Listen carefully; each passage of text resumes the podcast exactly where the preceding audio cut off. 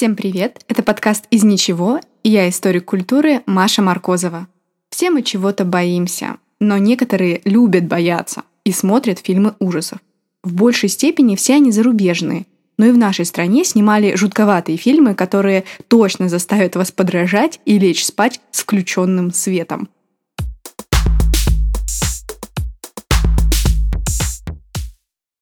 Для начала хочется определиться, что такое фильм ужасов. На первый взгляд кажется, что границы хорроров очень понятны. Если вас что-то или кто-то хочет напугать, это он. Но на удивление нет ничего, что обязательно входило бы в ДНК любого фильма ужасов. Хорроры как будто бы вообще невозможно классифицировать. Жанры, типы, темы слишком сильно пересекаются друг с другом. Но, скажем, глобально можно разделить фильмы на то, как они пугают, и то, кто пугает. В первом случае получаем систему из подросткового слэшера, типа «Кошмара на улице Вязов», рек крови в сплеттерах вроде «Коллекционера», из джалла, в которых красивые люди красиво убивают друг друга, и мукюментари, а, с помощью документалок, доказывающего нам, что вся эта жуть — это чистая правда. Ну, например, как в паранормальном явлении. Сюда же входят и более очевидные жанры, вроде мистического, психологического или научно-фантастического хоррора. В системе с вопросом «кто пугает» можно увидеть многообразие фильмов, отличающихся злодеями. Это оборотни, это зомби, вампиры и прочее, прочее, прочее. Если вы до сих пор думаете, что эта ветвистая классификация не про Россию, вы правы только в одном это не только про Россию, это еще и про Российскую империю и Советский Союз. Известно, что в страшных легендах, книгах и фильмах отражаются реальные страхи людей. И в нашей истории жизнь менялась быстро, каждый раз разительно отличаясь от того, что было раньше. Мне стало интересно, а менялись ли наши страхи? Или, скажем, имперский подданный начала XX века боялся того же, что и человек из оттепельных 60-х, а гражданин демократической России 90-х мог в своих ночных ужасах вполне понять Непмана 20-х.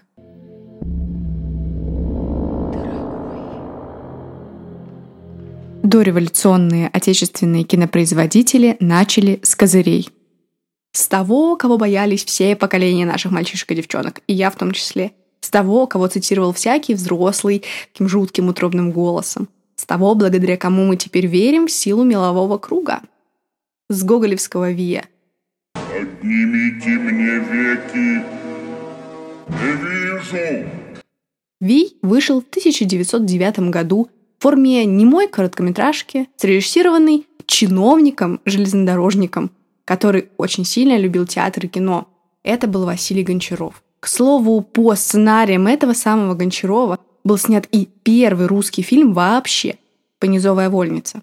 Гончарову, видимо, очень понравилось снимать жуткие картины, и в следующем году вышла его лента «Полночь на кладбище» или «Роковое пари».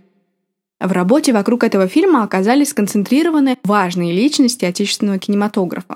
Продюсером стал предприниматель Александр Ханжонко, суперизвестная личность в нашем кино.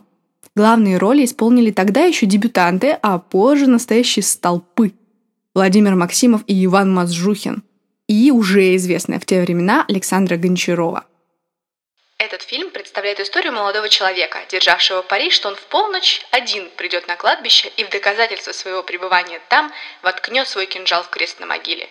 Все обходится благополучно, но нечаянно он прикалывает свой плащ к кресту и, когда хочет уходить, чувствует, что кто-то его держит. От ужаса он сходит с ума. Так писал Борис Лихачев в истории кино в России. Сейчас, конечно, сюжет кажется нам таким сверхнаивным и в какой-то степени даже насмешливым. А испугаться до смерти по своей же глупости, что может быть более ироничным? В 2015 году выходит сразу несколько хорроров. «Антихрист», но не Ларса Триера, конечно же, а Эдуарда Пухальского и кинокомпании «Люцифер». Кстати, судя по времени, совсем не трудно догадаться, кто же был антихристом. На дворе, напоминаю, второй год Первой мировой войны, и русские патриоты снимают фильм на основе фольклора о немецком императоре Вильгельме, что в целом вполне логично. Вильгельм предстает как антихрист пьющий человеческую кровь. Антихрист удачно попал в настроение общества, ну, скажем так, более простого общества. Например, в Оренбургском Бузулуке как-то раз его крутили бесперерывно с 7 утра и до 12 ночи.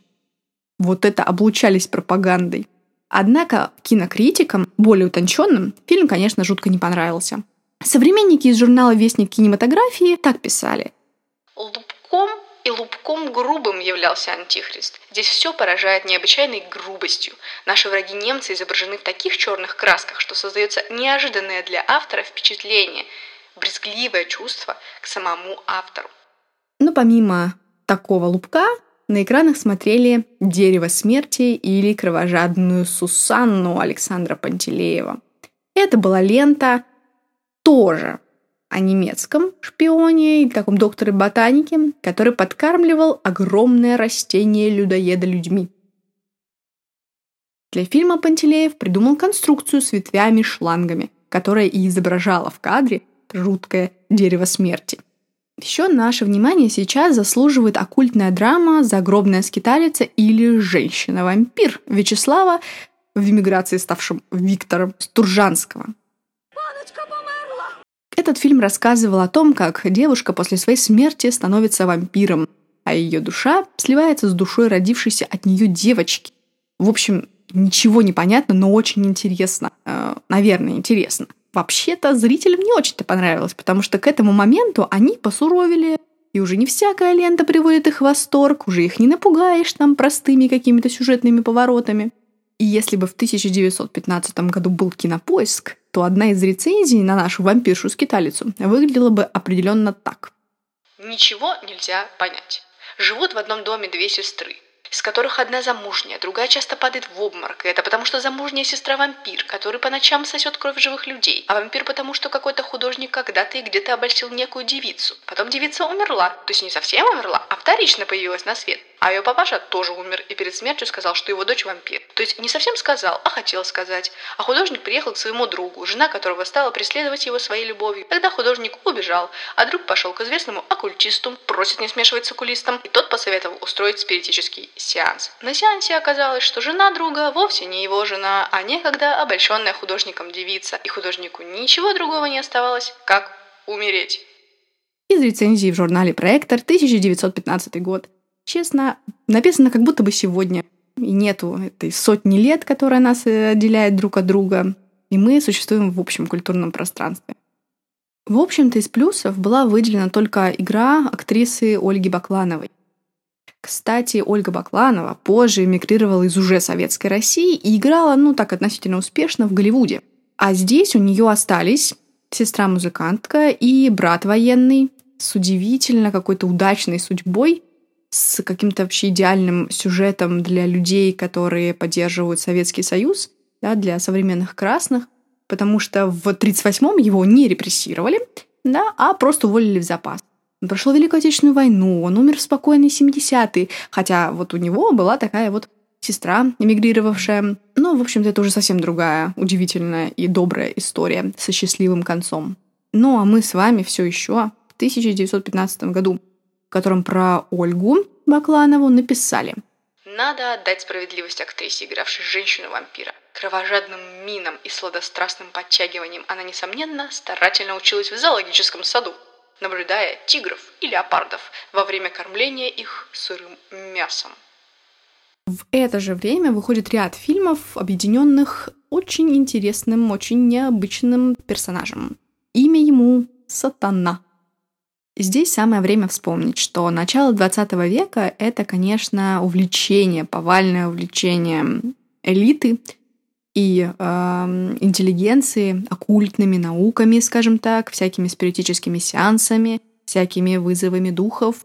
Для людей культуры Серебряного века сатана во всех его ликах, антихрист, демон, дьявол, черт, бес, был э, не просто какой-то рядовой нечистой силой, а фигурой, которая олицетворяла неразрывность зла с добром и Богом. И вот показать этого антихриста, этого дьявола, этого сатану необходимо было, конечно, кинематографу. Ведьма бесстыжая, опустись, отступись, силой Господней! Господом Богом, Иисусом Христом, опустись, отступись. И вот в 1915 году случилось первое кинематографическое явление дьявола. Правда, не воплоти, а незримо, подспудно, в фильме «Портрет Дариана Грея» Всеволода Мирхольда. Ну а дальше началась просто какая-то жуткая свистопляска на Лысой горе. Один за другим снимаются фильмы, в которых сатана — это главный персонаж. Демон зла, Исчадие ада, Скерца дьявола, Пан Твердовский. Там было вообще все в этих фильмах. И продажа души, и убийство собственной семьи, и какие-то двойники, какие-то дьявольские преследования. Я напоминаю, что идет Первая мировая война. И вот все эти подобные дьявольские всплески — это отражение, конечно, реальных ужасов вокруг. Святкруг, спаси. Святкруг, сохрани. Боже мой. Боже мой. Святкруг, спаси. Вообще такое ощущение, что мистическим образом фильмы ужасов в России в семнадцатом году соприкасались с революциями, потому что, вот скажем, а, жил в то время такой режиссер Евгений Бауэр. Сейчас о нем, правда, мало кто знает, но это был настоящий король русской готики. А по Михаилу Трофименкову это был Эдгар По русского киноэкрана. По историку кино Жоржу Садулю, это вообще великий исследователь, на минуточку, а Бауэр — это первый настоящий кинематографический художник, и не только в России, но и во всем мире. И за месяц до февральской революции кино смотрели его «Умирающего лебедя». Вообще есть у нас, видимо, какая-то тяга к лебедям и балетам в нестабильные, переломные для страны времена. В этом фильме снималась блистательная прима Большого театра Вера Каралли. К тому же она была фавориткой великого князя Дмитрия Павловича. И есть такой слухомиф, что еще одним месяцем ранее, в декабре, Каралли участвовала в убийстве жуткого хтонического русского старца Распутина. Умирающий лебедь, он тяготеет, конечно, больше к драме, но в нем есть важные атрибуты фильма ужасов, пугающие, реально пугающие. Посмотрите сами. К счастью, фильм сохранился. Сцены встречи с женщиной в саване. То ли это какой-то призрак, то ли это сама смерть. И вот после этой встречи героини тянется из темноты множество рук. Это вообще безумно жутко выглядит. В «Вестнике кинематографии» была высоко оценена актерская игра. Хотелось бы только большего удара в сцене задушения. Картина эффектна. В третьем акте режиссеру удается создать настроение жути в сцене сна Гизеллы. Ну и вот помните мою мысль о том, что как-то наши революции соприкасаются с фильмами ужасов? происходит премьера другого фильма из сатанинского цикла «Сатана ликующий», мощной киноглыбы Якова Протазанова, не когда-нибудь, а осенью 17 года, в разгар, вот в гуще этих всех революционных событий, сатану в нем играл человек какой-то удивительной судьбы, наверное, именно такой человек должен играть сатану, Александр Чебров. Он носил испанское сомбреро, рваную подпоясанную веревкой шубу, а в эмиграции он эмигрировал. Он вообще стал иезуитом. Что мы видим по революционным фильмам ужасов? Что за всеми ними спрятана такая вот декадансная культурная реальность э, предчувствия трагедии, кризиса, перелома, смерти старого мира призраки во снах, вампиры, которые вот живы внешне, но они мертвы внутри. Они как будто бы все предчувствуют необратимость изменений. Болезненная любовь к смерти, такая мистически оккультная вера в переселение душ, этот дьявол, который схаживает по земле, это все как будто бы говорит, мы боимся изменений, мы не хотим их, но мир нас не спрашивает. Мир меняется. Упыри! Ко мне, вурдалаки! И он изменился. Взорвалась революция, загремела гражданская война. Конечно, людям стало вообще не до вампиров, оборотней, ходящих мертвецов, этих прочих каких-то товарищей, нагоняющих жуть. Можно было просто почитать новостные сводки, посмотреть в окно, услышать историю соседа, и ты получал свою порцию жути. Сполна. Но к 26 году как будто бы, да, вот этих вот всех ужасов крови стало поменьше, и на экраны выходит первый советский хоррор «Медвежья свадьба». Это была такая мистическая драма по переделанной нашим первым наркомом просвещения Анатолием Луначарским пьесе Проспера Мариме. Действие происходит в Литве начала XIX века. Граф-оборотень Шемет в исполнении Константина Эгерта не хочет подвергать опасности свою любимую паночку Юльку Веру Малиновскую. Он ей говорит «это кожа убийцы, Белла». Но девушка уверена, что любовь все починит, и празднуется свадьба, казалось бы, все хорошо. Перед плакатом «Медвежья свадьба» не пачка сияет в неге, и мне с таким медведем поспать бы, погрызи меня, душка Эгерт. Так писал в этом фильме Владимир Маяковский. Ну, ему, конечно, это не особо все нравилось. И ничем хорошим такой неравнозначный брак не заканчивается. И в кино, и в жизни. В 29 году «Медвежью свадьбу» убрали из проката, и кино про страшное перестали снимать на многие годы. Вообще было стране не до того, не до всяких жутиков. В Союзе окончательно побеждают всякое декаденство, прочий оккультизм, культивируется реальный реализм реальной жизни. Сверхъестественные элементы дружными колоннами уходят в научную фантастику, в исторический жанр, в экранизацию литературной классики.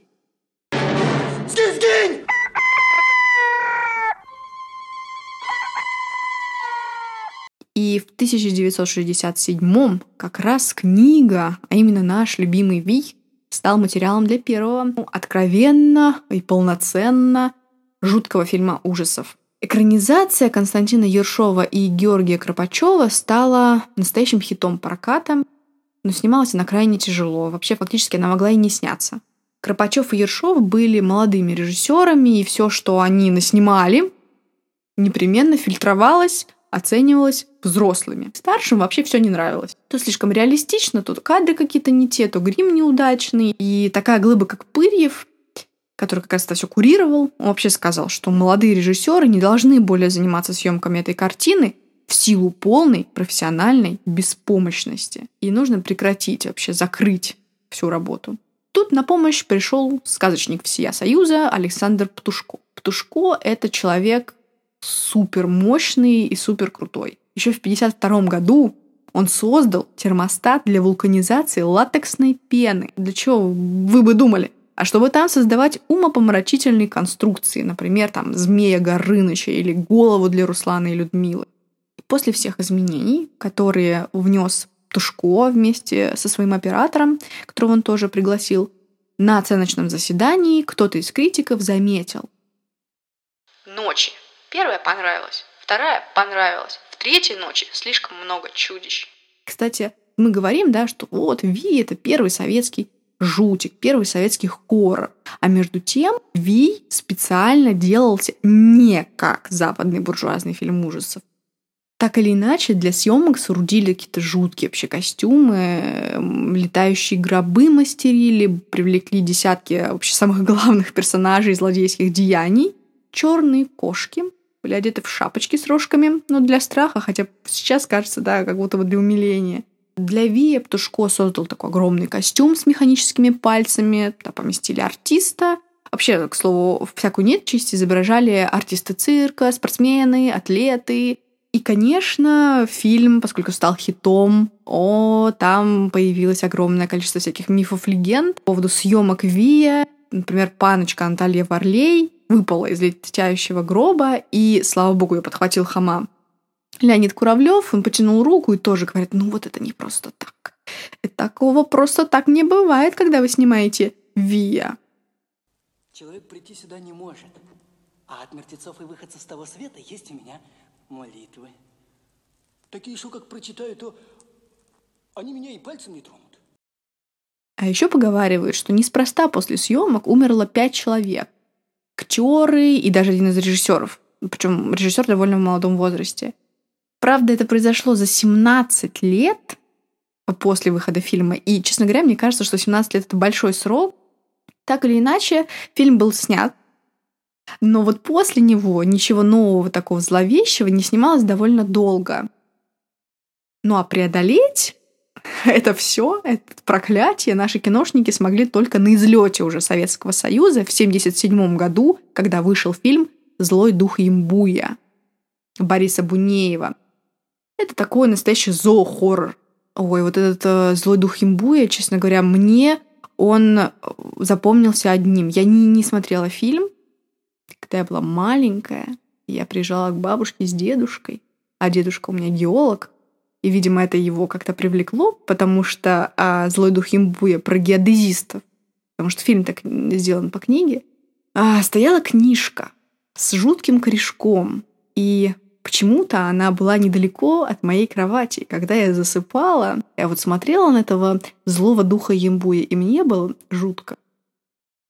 По сюжету геодезисты с помощью венкийских охотников пытаются понять, почему в тайге исчезают часто люди – и какое вообще к этому отношение имеет злой дух. Выходи, нечистая сила, из тела белого, из нутра, из костей, из суставов, из ребер, из жилок. Уходи в ледяные ключи, в черные грязи, в болото топучие, где птицы не летают, и скот не бывает. Выходи, нечистая сила. В 1980 году на экраны вышла «Дикая охота короля Стаха». Такая готическая драма, тоже по книге, об этнографе из начала 20 века, который приезжает в белорусское Полесье в поисках местных сказок и легенд. Вообще, эта работа, она хоть и нагоняет жути, но только поначалу, потому что она выполнена в стиле Скуби-Ду. Сначала нас пугают леденящими душу легендами, потом маски сорваны, перед нами стоят карлик, скучающая хозяйка, пугало. Реальность, ничего страшного, никакой мистики. Режиссер Валерий Рубинчик так говорил про свою дикую охоту. Особенность дикой охоты заключается в том, что при всей невероятности того, что в ней происходит, все реально. Поэтому, когда я смотрю какие-то сказочные американские картины, где летают корабли и прочее, мне неинтересно, потому что это не имеет отношения к жизни. А мы должны были выдержать баланс между правдой, которая могла существовать в жизни, и, не хочу даже употреблять этого слова, мистикой. Никакой мистики, потому что мистика — это выдумки, а у нас была правда. Вообще, мне кажется, в этих словах вся суть отношений с ужасом в эпоху Советского Союза. В мире, где нет чуда, где глобально, если хотите, нет Бога, нет никакой мистики, нет ничего, что нельзя было бы объяснить, нет ничего сверхъестественного. А вот фильмы, о которых я расскажу дальше, формально, конечно, а, вышли в Советском Союзе. Но вот они как будто бы не вписываются, да, вот в эту линию партии, скажем так. Они немного другие, они э, тяготеющие к современности. В 1988 году вышел фильм по книге Александра Грина господин оформитель. Господин оформитель нас возвращает в дореволюционное декадансное такое начало, к ожившим куклам, к Творцу, который бросил вызов Богу, смерти. И здесь уже появляются какие-то нотки, мотивы Пигмалиона. Как пишет Алексей Тарханов, об эпохе, как о человеке, можно судить по ее тайным страхам. В 1989 году выходит сюрреалистический фильм «Псы», режиссера Дмитрия Светозарова. А Светозаров — это сын Хейфица, который снял «Даму с собачкой». Да? Ну, чувствуете, какая-то семейная собачья тема получается. И вообще еще это же самый Светозаров, это один из авторов «Улицы разбитых фонарей». Ну, человек крутой. Режиссеру удалось объединить жестокость, жуть и даже, на удивление, экологическую повестку. Одна из рецензий так отзывается о фильме. Уникальная создана атмосфера безумия и убийства. Лица младше 15 лет просмотр только с разрешения родителей. Ну и продолжая нашу пушистую тему, в 90-м году на экранах можно было посмотреть «Час оборотня» Игоря Шевченко. Правда, посмотреть можно было только один раз, э, и только в ночном эфире. И затем на 31 год фильм потерялся. В 21-м его откопали в архивах Госфильмофонда, но не оборотнями едиными-то существовал наш кинематограф ужасов в те времена. То, что полюбившейся темой стали вампиры. Вот честно, тоже как с сатаной там всех прорвало в 15-м. Вот, а тут всех прорвало с вампирами, потому что в начале 90-х выходит сразу несколько фильмов про любителей крови и ценителей гемоглобина. Режиссеры с каким-то удивительным усердием взялись экранизировать Алексея Толстого. Вот тут, тут. Его вот семью Вурдалака взяли и направо и налево экранизировали. Появились семья Вурдалаков 90-го года, папа умер Дед Мороз 91 -го года, а из упря того же Толстого получились «Пьющие кровь» с Донатосом Банионисом, с Мариной Влади, с Андреем Соколовым э, из «Маленькой Веры». Там были прям такие супер актеры знаменитые. Э, к слову, вот Соколов, он снимался во втором сезоне «Вампиров средней полосы», и вампирский круг, как и круг с оборотнями, с собаками, у нас тоже как бы замкнулся.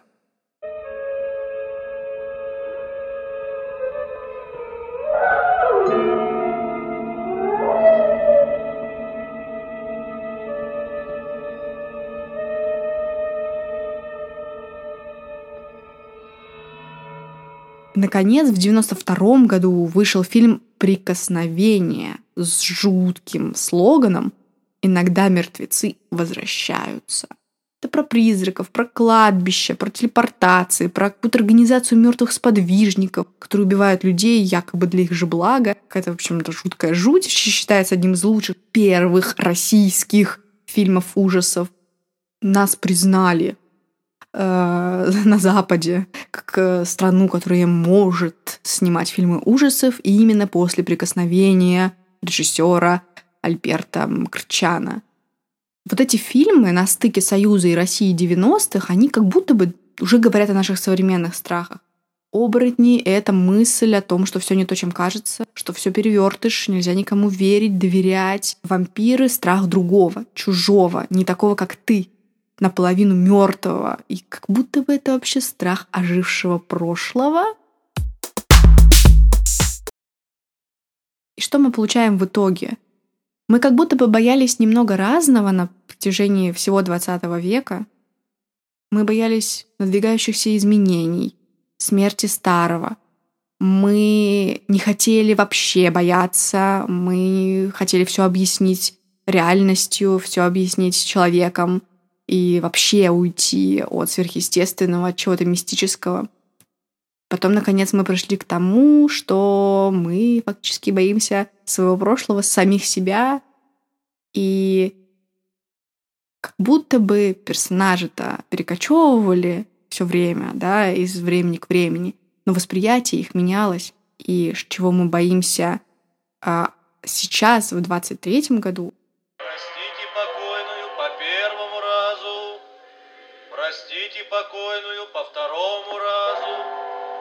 простите покойную по третьему разу. Ну а это был выпуск подкаста «Из ничего». С вами была я, историк культуры Маша Маркозова. Не забывайте подписываться на мой подкаст во всех соцсетях, чтобы больше узнать о том, как создавалась и создается русская культура. Пока-пока.